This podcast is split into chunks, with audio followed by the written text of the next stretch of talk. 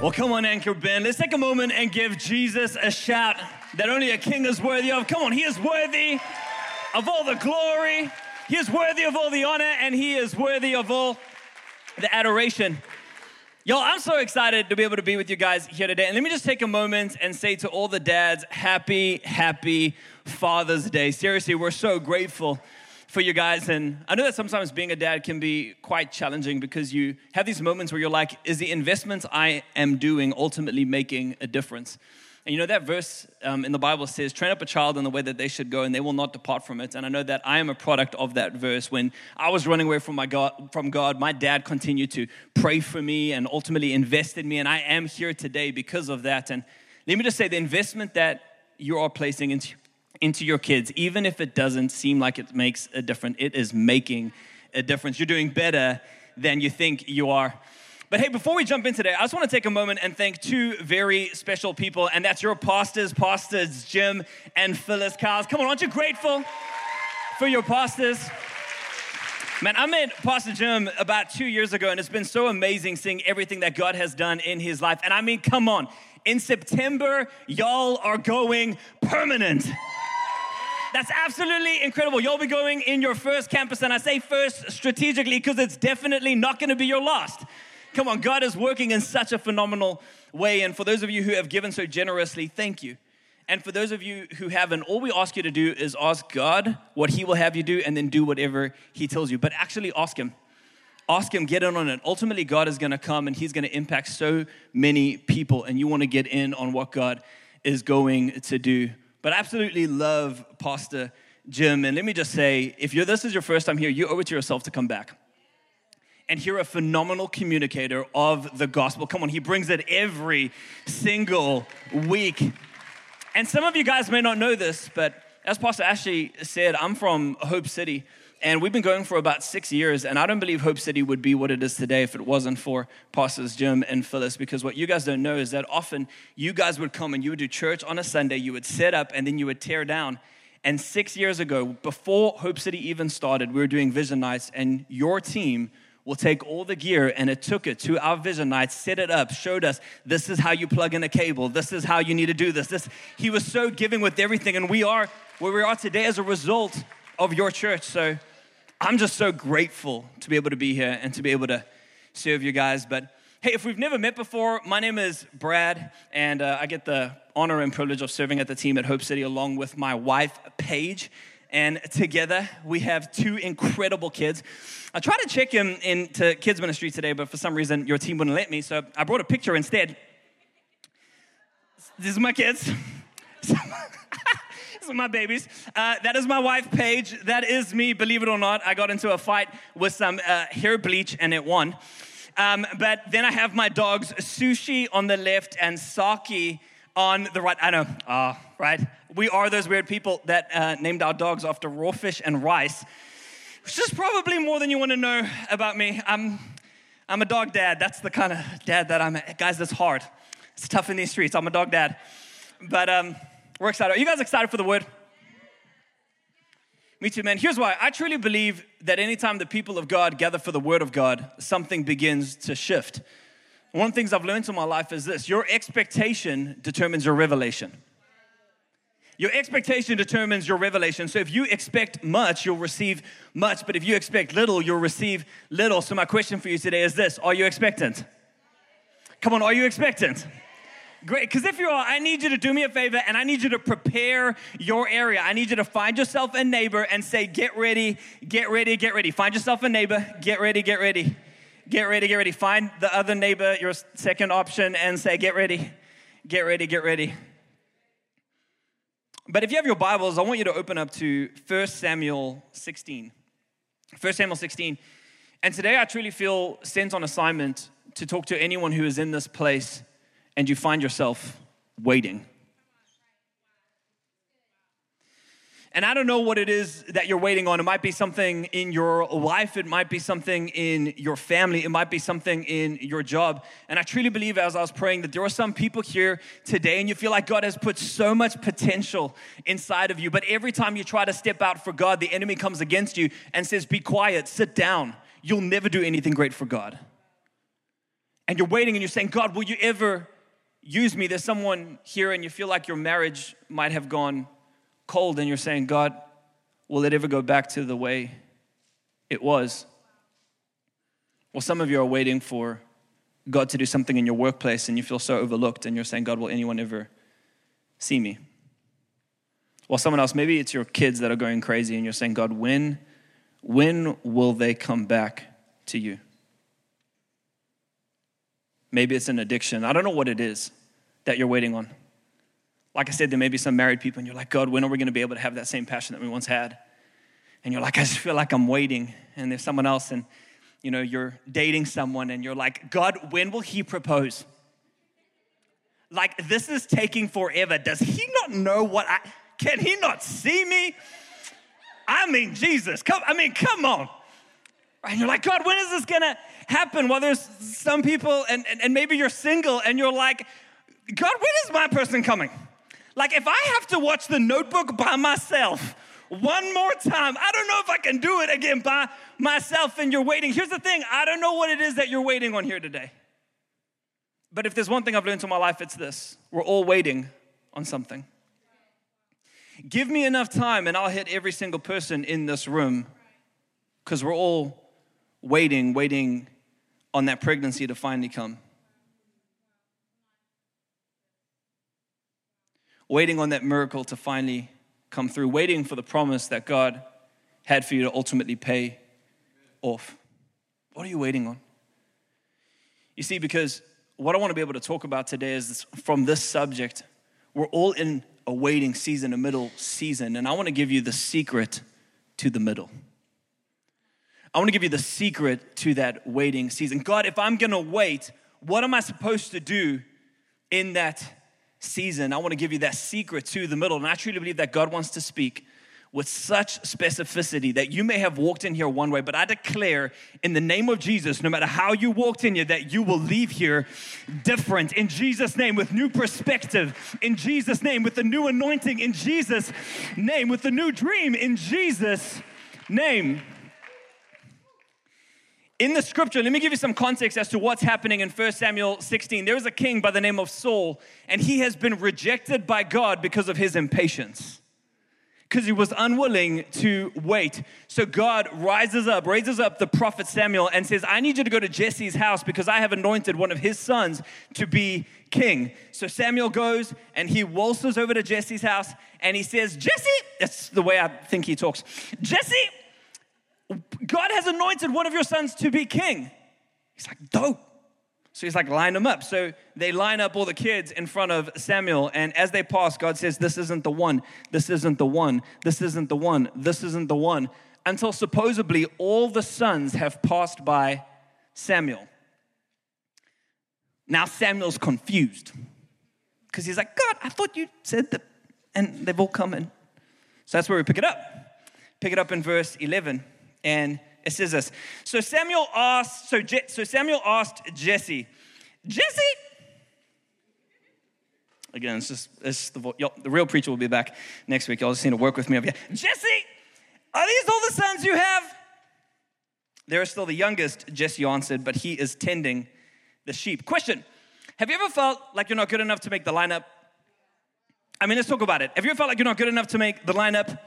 I mean, it's one thing to be picked last, it's another thing to not even have the opportunity to be picked. And some of you are in here today and you feel so insignificant, you feel so left out, you feel like no one can see you, God can't see you. Let me just say this just because you're not in the lineup doesn't mean God doesn't have something lined up.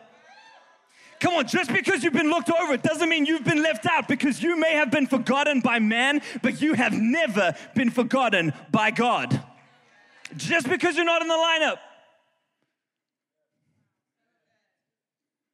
So Samuel says, Send for him. We will not sit down until he arrives. He's going to get a standing ovation. Verse 12.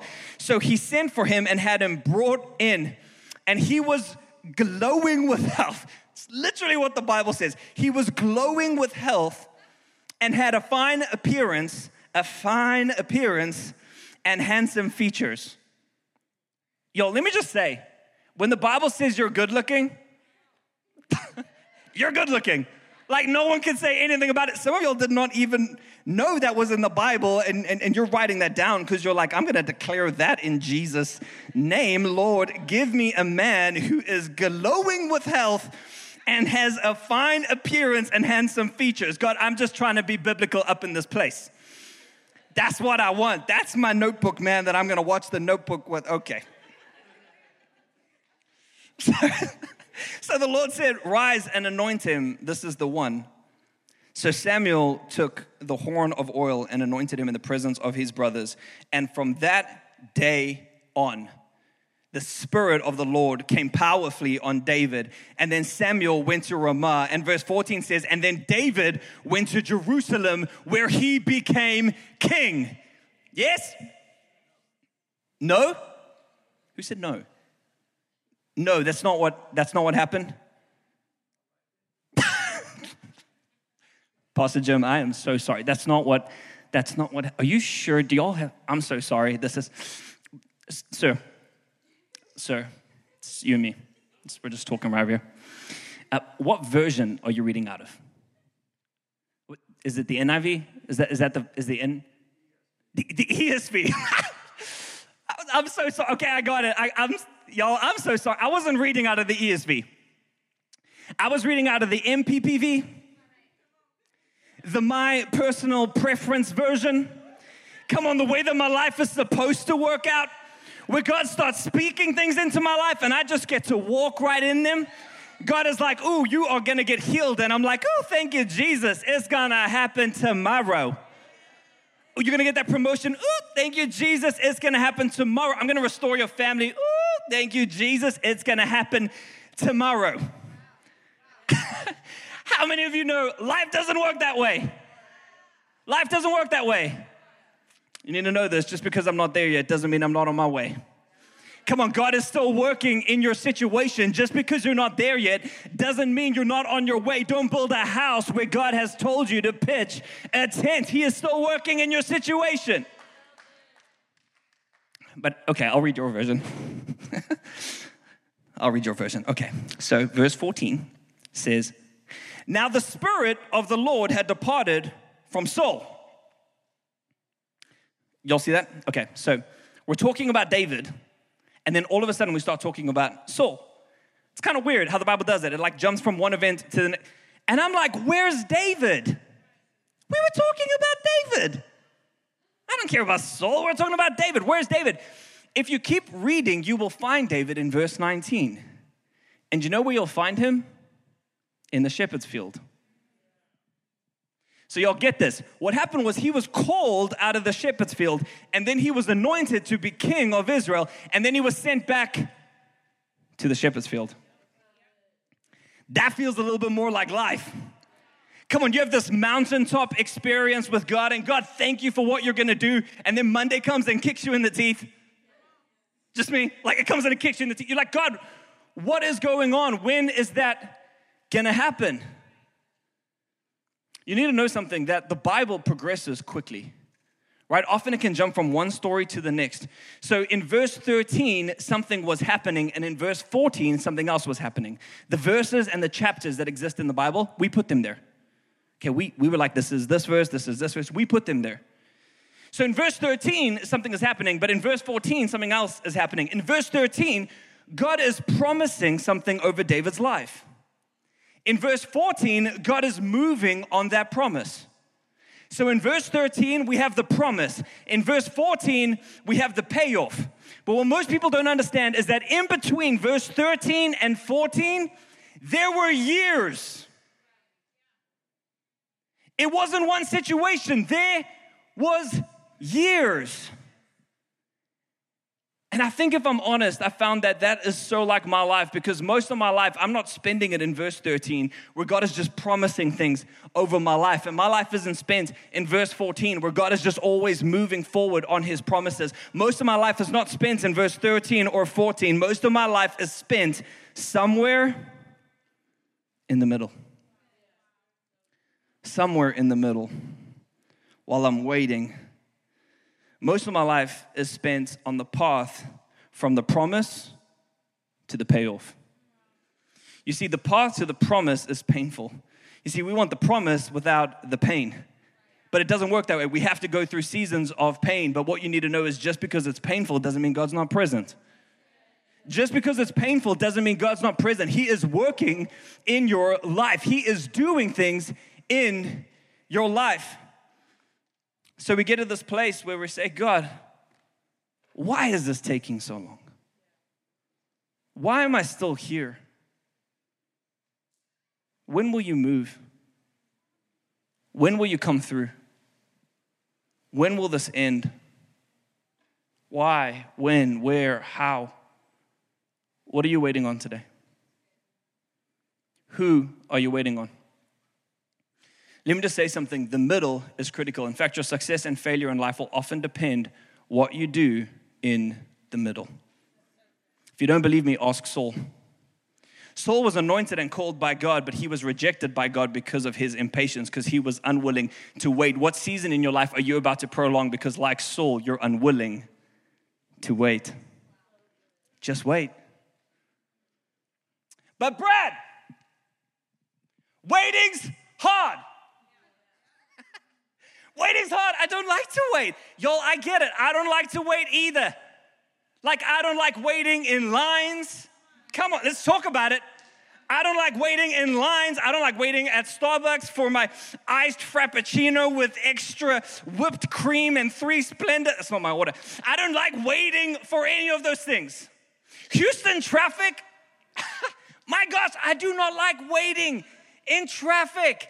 I 10, my gosh. It's almost like at five o'clock when everyone's going crazy, the Holy Spirit is like, I'm out. And then everything just gets crazy. And people are just honking and just blessing you and just like, bless you, brother. And you're like, what is going on? And then at like seven o'clock, the Holy Spirit comes and he's like, peace. And all of a sudden, all of a sudden everything's fine. Y'all, I don't like waiting in traffic. I'm from South Africa. At South Africa, we ride elephants everywhere. That's not true. I just lied to you. I'm sorry. Some of you were wondering though if that was the case. It's not the case. We drive cars in South Africa. It happens. I don't like waiting. My mom used to this about me because uh, when I was growing, well, let me even now. Um, one of the things you need to know about me is I like to pre-eat, which means I like to eat before I eat. All the dads in this house, you're like, yes. I like to eat before I eat in such a way that if you know my wife and I are going somewhere for dinner and you know we're gonna go hang out with friends and things like that and i'm all ready and i'm like getting ready to go. My wife will say hey love can you eat? And i'm like that's that's kind of where we're going. She's like no no no i need you to eat before you eat. And i say why? And she says because you'll embarrass me. She's like the way you eat is crazy. You're gonna embarrass i need you to eat before you eat. Okay? It's a little little pre-eating right? Now i used to do that as a kid as well I was always trying to get me some food. So when I was like five years old, my mom would be cooking and she'd be doing her thing. And I would always try and sneak over to grab some food, right? Some of y'all know you do this to your wife all the time when she's cooking.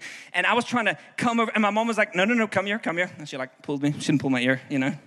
She's a loving parent. And she was like, Brad, I need you to wait here. Have y'all ever seen a five year old wait? Yeah, me neither. So she'd be like, Brad, I need you to wait here. And I'm like, yes. She's not looking. I'm like, start sliding. You know what I'm saying? Start sliding. She's like, Brad, sorry. Wait here. Mm-hmm.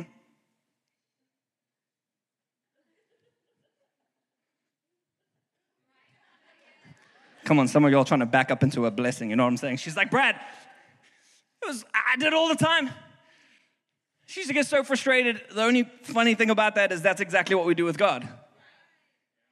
Brad, wait here. Yes, Jesus.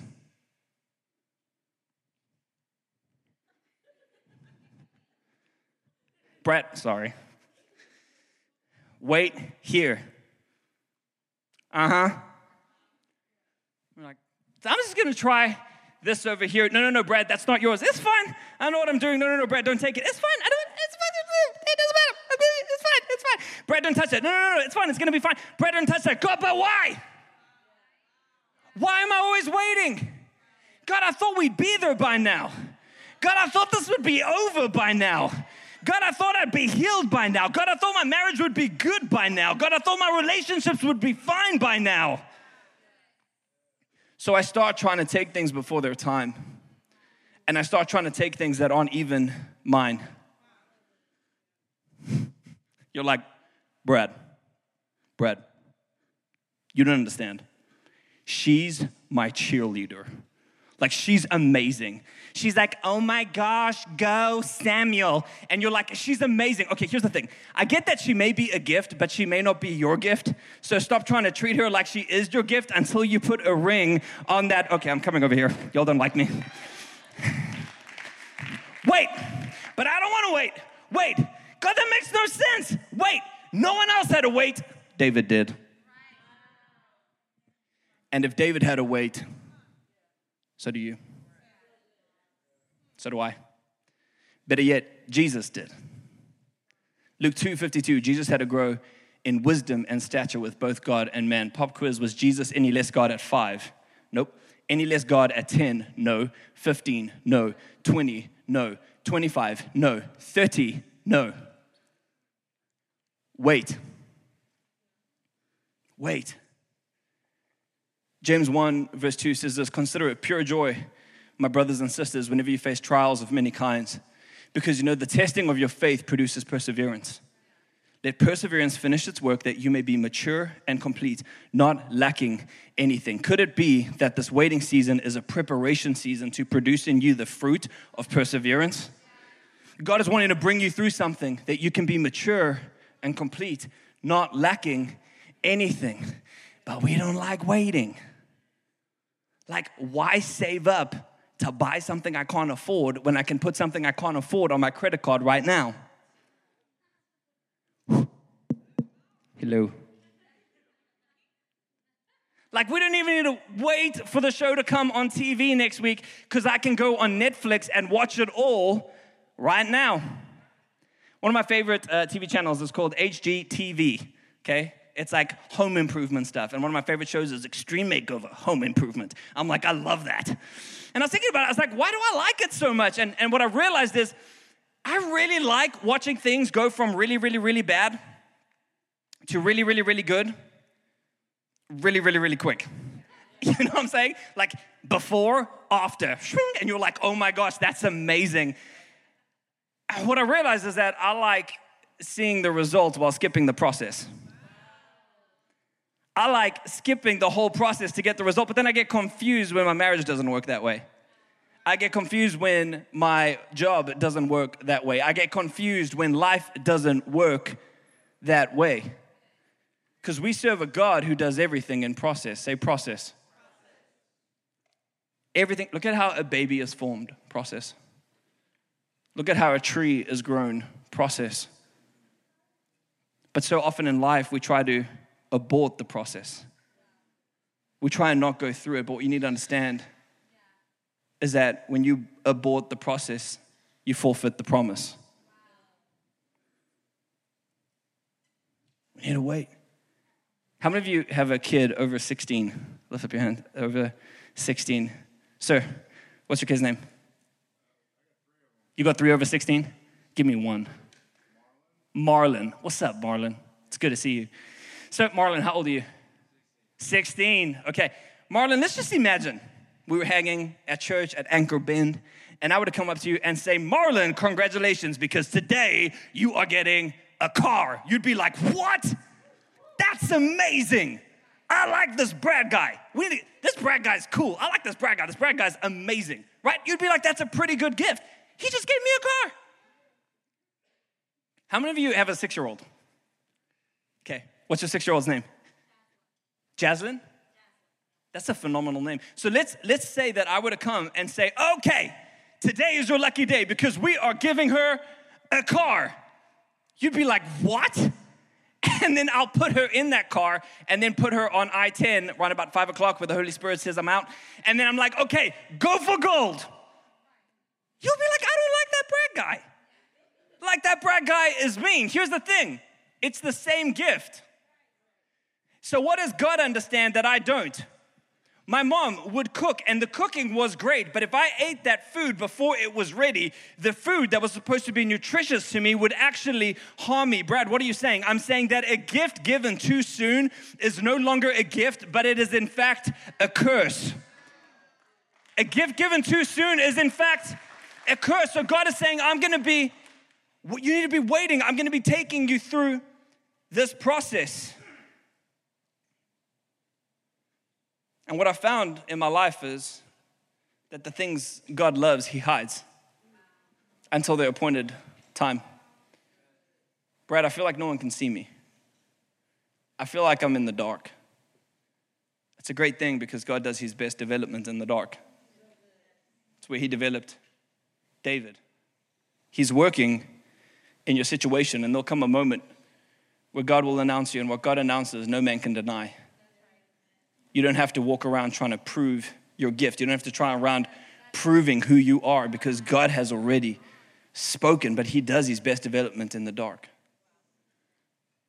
As you go through your waiting seasons, there's a couple of tests you'll face. One of the tests is the test of identity. David had to go through a season of obscurity, a season where no one saw him, where he was anointed to be something but wasn't allowed to step into it. How are you in the lonely seasons? How are you in the obscure seasons? Two years ago, I got off social media because I realized that I was using social media to build something within me that I felt like I needed, only to find that it could never fulfill what I wanted it to fulfill. It was like drinking salt water. And the more I drank it, the thirstier I became. And I said, God, I don't want to do this. I need to get right here first. And that season of obscurity was the best thing for me. I used to care so much about what you thought. I used to care so much. Now, I'm not saying I'm completely free from it, but God started setting me free in a season of obscurity. It'll test your identity. Another thing that it will test is it will test your gratitude. Look at the Israelites. A trip that should have taken seven days took 40 years because of their gratitude and their lack thereof. What season in life are you about to prolong because, like the Israelites, we can't get a hold of our mouth? We can be like the Israelites who complain, or we can be like David, who in the hardest season said, The Lord is my shepherd, I shall not want. He makes me lie down in green pastures, He leads me beside still waters. He leads me on the path of righteousness for his name's sake. And even though I walk through the valley of the shadow of death, I will fear no evil, for you are with me. It will also test your character. See, David went from being anointed to being king, and in verse 17, God started doing something. But what he started doing is he started moving that David can start serving Saul. So he went from being anointed to be king to serving the king. Ever had someone in your position? Ever had someone in the position that you wanted? My question is this will your character survive? Or can you not even compliment them because somehow complimenting them takes something away from you? It'll test you. And the reason I'm saying all of this today, the, the reason I'm speaking this is not because I was just like, this will be a cool idea. This will be amazing. The reason I'm saying this is because this was not just a message I came up with. This was a message I had to live. You see, I've been married to my wife for four years. We just passed our fourth anniversary, and it's been amazing and fun and incredible. But the first two years of our marriage was not easy. You see, my wife and I, we got married, and it was amazing. It was incredible. The wedding was awesome. And then we went to Jamaica for honeymoon, y'all. I picked up 10 pounds because I ate so much jerk chicken, and I wasn't even mad about it. I was like, the Lord has provided the jerk chicken and I shall eat it. Um, and I ate it all and it was amazing. And then we had a layover here in Houston. And I remember flying and we're going through passport control and I had some officers approach me and say, Sir, will you be able to come with me? And I was like, Dope. I was like, Baby, catch you later. And I did not know how long that later would be. Because they said something to me that I never thought I'd hear. They said, Sir, there's some technicalities and some problems with your visa. And I'm sorry, but we're going to have to send you back to South Africa. And they said, Don't worry though, it will just take a couple of weeks.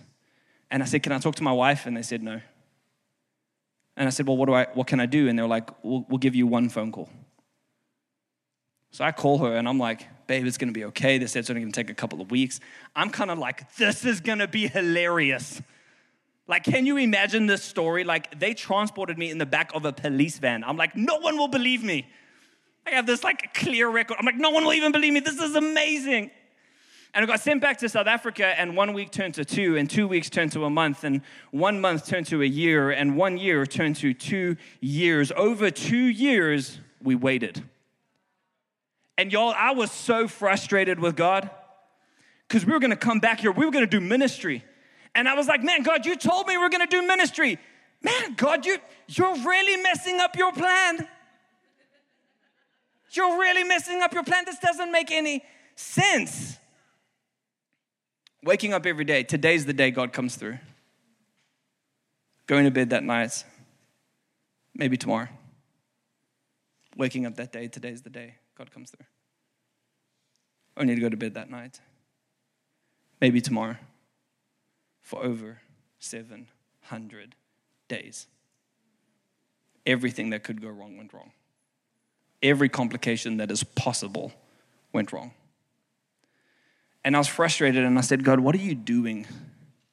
God, I don't understand. And in the middle of my middle, God gave me three words that brought me through that season. And it's the secret to the middle, it's the secret to your waiting season. And it sounds so simple, but if you apply it, it's so profound. And he said this Brad, here's what I need you to do I need you to work your wait in this waiting season, I need you to work your wait. And he showed me in scripture. You see, 1 Samuel 17 48, this is a chapter later. The Bible says this this is the moment where David defeats Goliath. It is the inciting incident. This is what takes David from the shepherd's field to actually being king. This is it. This is that moment. Verse 48 says this As the Philistine moved closer to attack him, David ran quickly towards the battle line to meet him. Did y'all see it? As the Philistine moved, David ran. Do you ever like question the Bible when you read it? You're like, why is that there? Why didn't you just say, when the Philistine moved, David moved? Like, why, when the Philistine moved, David ran? And it almost looks like he was just confident. Running shows conf- he was confident. And I was like, what's going on here? I was like, one of two things. Either David's like really, really, really good, or he's like really, really, really dumb. Like he had no idea what he was doing. He was like, I'm just gonna trust God. Like, you know, those people that are like, I'm just gonna trust God. Like, no matter what, I'm just gonna trust God. And I was like, did he just walk up and like sling the stone and let it go. And then Jesus magically took the magical rock and directed it, the one that he, he missed. Jesus took it and made him hit Goliath. And David's like, Did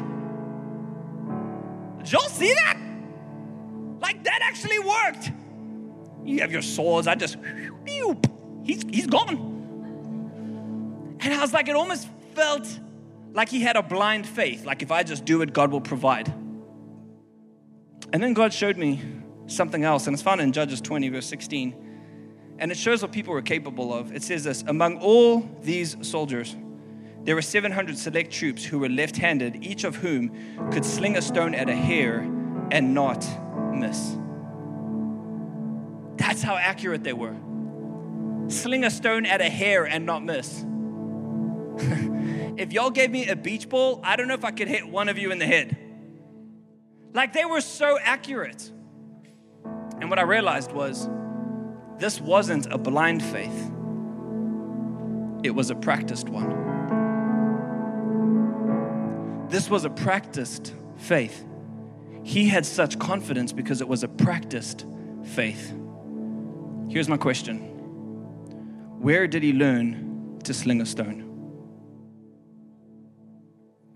Do you think he learned it in the palace? Do you think he learned it on Jesse's couch? No. Did he learn it while he was complaining?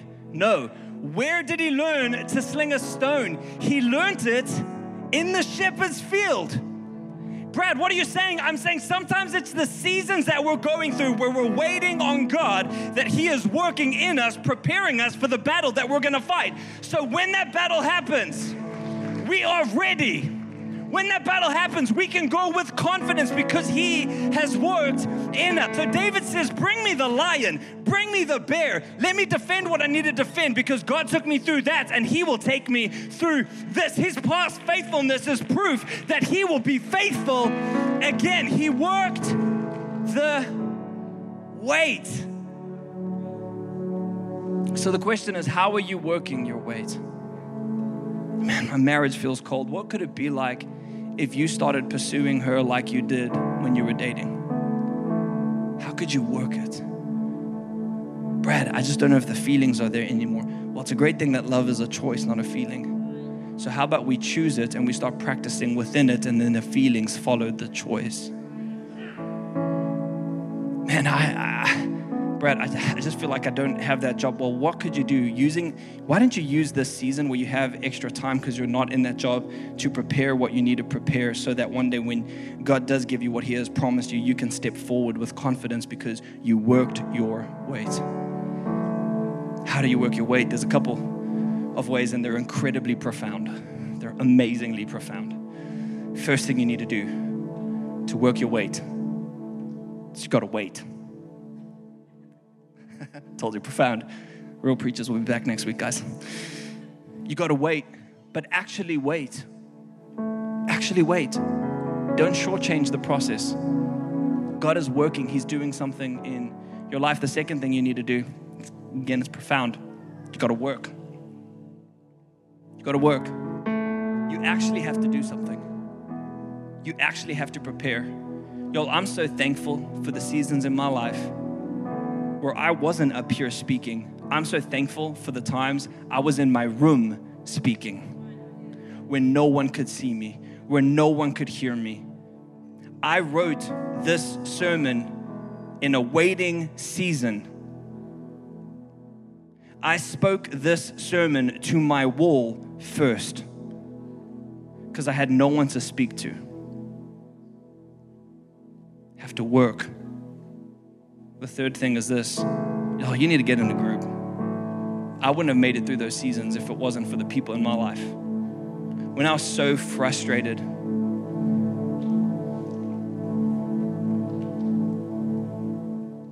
I didn't share this with the first service. I remember a moment into those two years. I was with a friend and he was on a we're on a balcony together, and I remember a thought coming into my mind it'd be easier if I'm just not here. And I had to physically walk off the balcony because I didn't trust myself. That's never happened to me before. There are some people here today, and maybe you have that exact same thought coming in here. Today's my last day. God, you have one chance. Okay, consider this your wake up call. God hears you. God hears you. God hears you. Feel something on that in this, in this service. I didn't say it at the previous service. God hears you. You need to get around people who love you and care about you and who are going to speak life into you. It's not over. God's not done with you. He's not done. The reason you still have breath is because He is working in you. Fourth thing you need to do is you need to get with God. Y'all, you need to pray. You need to pray. You need to seek Him like you've never sought Him before.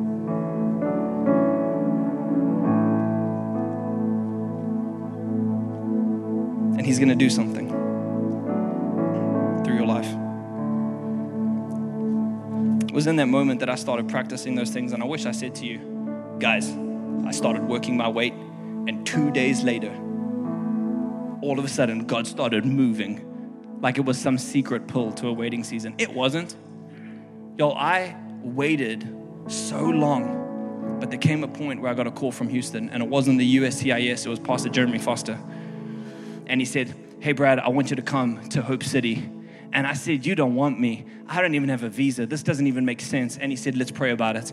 So we prayed about it. And it was a couple of weeks later that God moved so mightily on our behalf. And I was standing right here in Houston. Now, get this the city that kicked me out is now the city that I serve. And what the enemy meant to destroy me, actually, God used to propel me. Brad, what are you saying? I'm saying, Don't despise because God is doing something in this season. And when your time comes, you will not walk, you will not crawl, you will not limp. You will run into the battles that He has for you because you are prepared. And you're saying, if He can get me through that, He can get me through this. Work your way.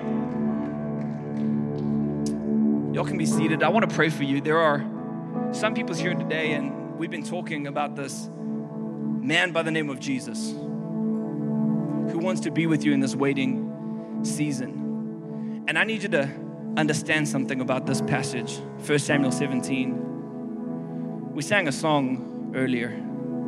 We sang, You are my champion. Giants fall. You are my champion. That scripture is actually talking about 1 Samuel 17. That song, talking about 1 Samuel 17. And you don't understand it until you understand how they used to fight in the Bible. So, the way that it works is they would not send two massive armies against each other and have all this bloodshed and all these killings and things like that. That's not what they did. What they did is they sent a champion. So, Goliath was the champion for the Philistines, David was the champion for the Israelites. And whoever won, won for the entire army. And now we can have your army and no blood was shed. That's how it worked. But there's something significant in the scripture because David won against the Philistines and won the battle for all. David threw a rock, and that rock connected to the temple, to the skull of Goliath. And when that rock hit his skull, Goliath died and the victory was won. Here's what you need to know about Jesus this is a picture of Jesus because Jesus is the what of our salvation. He is the rock of our salvation who got crucified on a hill called Golgotha, which means skull. So when the rock, which is our salvation, touched the skull, which was Golgotha, we ultimately won the victory. The enemy was defeated, and Jesus said, I went before you and I